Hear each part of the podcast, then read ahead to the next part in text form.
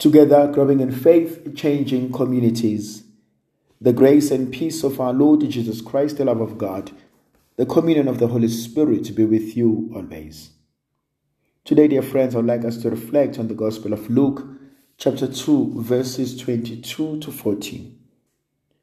When the time came for their purification according to the law of Moses, the parents of Jesus brought him up to Jerusalem to present him to the Lord, as it is written in the law of the Lord. Every male that opens the womb shall be called holy to the Lord, and to offer a sacrifice according to what is said in the law of the Lord. A pair of turtle doves and two pigeons. Now there was a man in Jerusalem whose name was Simeon, and this man was righteous and devout looking for the consolation of Israel. And the Holy Spirit was upon him. And it had been revealed to him by the Holy Spirit that he should not see death before he had seen the Lord's Christ. And inspired by the Holy Spirit, he came into the temple. And when the parents brought in the child Jesus to do for him according to their custom, he took him up in his arms and he blessed God, saying, Lord, now let your servant depart in peace, according to your word. For my eyes have seen your salvation, which you have prepared in the presence of all peoples, a light for revelation to the Gentiles and for glory to your people Israel. And his father and his mother marveled at what was said about him. And Simeon blessed them and said to Mary, his mother, Behold, this child is set out for the fall and rising of many in Israel, and for a sign that is spoken against, and a sword will pierce through your own soul also that thought out of many hearts may be revealed. And there was the prophetess Anna, the daughter of Phanuel of the tribe of Asher. She was of great age, having lived with her husband seven years from her virginity, and as a widow till she was eighty four. She did not depart from the temple, worshipping with fasting and prayer night and day. And coming up at that very hour, she gave thanks to God and spoke of him to all who were looking for the redemption of Jerusalem. And when they had performed everything according to the law of the Lord, they returned into Galilee, to their own city, Nazareth.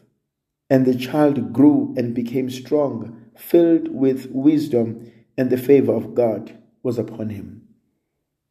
It's a beautiful reading. It is Mary and Joseph. They're going up to present Jesus. If you go to the Rosary, the joyful mysteries of the Rosary, the fifth joyful mystery is the presentation of the Lord. Rather, the fourth is the presentation of the Lord. And the fifth is the finding. I, I like to look at this from the parents' point of view. You know, when Samuel was born, his mother, when she heard the news that you are going to be pregnant, and she goes and she tells her husband, Elkanah. And Elkanah says something very important. Elkanah says to, to Hannah, Next time the angel of the Lord comes, please let me know so that I may ask him, How shall we raise this child? And sometimes we, we forget that as parents, that parenting is a challenge for some of us. Parenting comes, yes, with experience, but it is a grace. It is the grace of God that sustains us. that teaches us what to do, what to say, when to keep quiet, when to look away. And why do I say parenting is a gift from God? It's because it is God who makes it possible.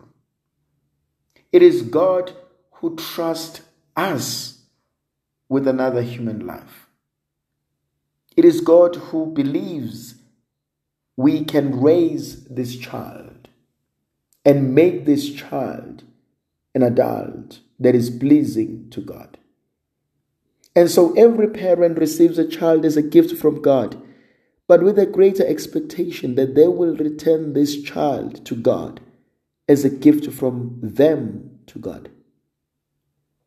And so the first thing that I find absolutely amazing is the presentation of Jesus.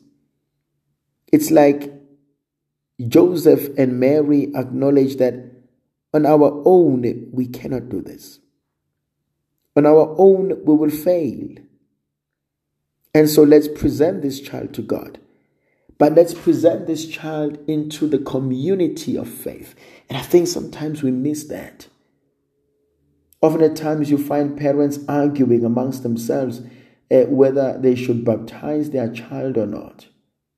It's not about me, it's about the faith of this child. Present the child to God. Present the child into a community of believers. And that's what Mary does and Joseph. And as Simeon looks at this child, he sings a beautiful song. He prays a powerful prayer.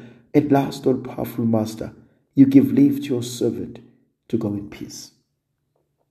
It's like Simeon is saying, I've been waiting for this moment. All my life has been geared towards this opportunity. And that is true because your child is a mystery, is a gift from God to the universe. Who they are destined to be, only God knows. And so when Simeon sees Jesus, he says, I've always been waiting for this moment. This is the fulfillment of your promises, O Lord. And we know this in our own family stories. How grandparents wait eagerly for the child, and immediately when the child is born, some of them who've been probably sick or not well, the moment the child is born, they name the child and they go. And we soon realize that new life has been given to us while this one departs us. And so I like the concept, the belief, the principle of presenting a child to God. But also remembering that parenting is a gift. It's not about me, it's about God. It's about God trusting me with this responsibility. But then there's another point that I love as Simeon sees the child and speaks so well of the child, the parents are wondering what kind of a child will this be? And I want to ask the question as parents do we ever wonder what kind of a child will this be? There's a beautiful song, Mary, did you know that your baby boy will be king? As a parent, you're looking at your children now. Did you know they will become this? Did you know they will become like this? Did you know they will make you feel like this? And for some, that feeling is filled with gratitude because we never anticipated, we never expected that God will bless us with such wonderful, great children. But for some, it is a painful realization. These children have brought nothing but pain and misery. And the parents have done everything humanly possible. It's no fault of theirs. But I like that concept. Mary and Joseph, they wonder what kind of a child will this be? And it is for this reason that they ask for the wisdom of God. Teach us how to raise this child. Teach us what you expect from us. The gift you have given me in the person of this child. On my own, I cannot do it. It is for this reason I, I, I want to encourage, beg parents. Never ever stop praying for your children. Pray for them day in and day out. Whether things are going well or things are falling apart, pray for them. May the Virgin Mother of God continue to be with us, to protect, to bless, and to guide us. The Father, the Son, and the Holy Spirit. Amen.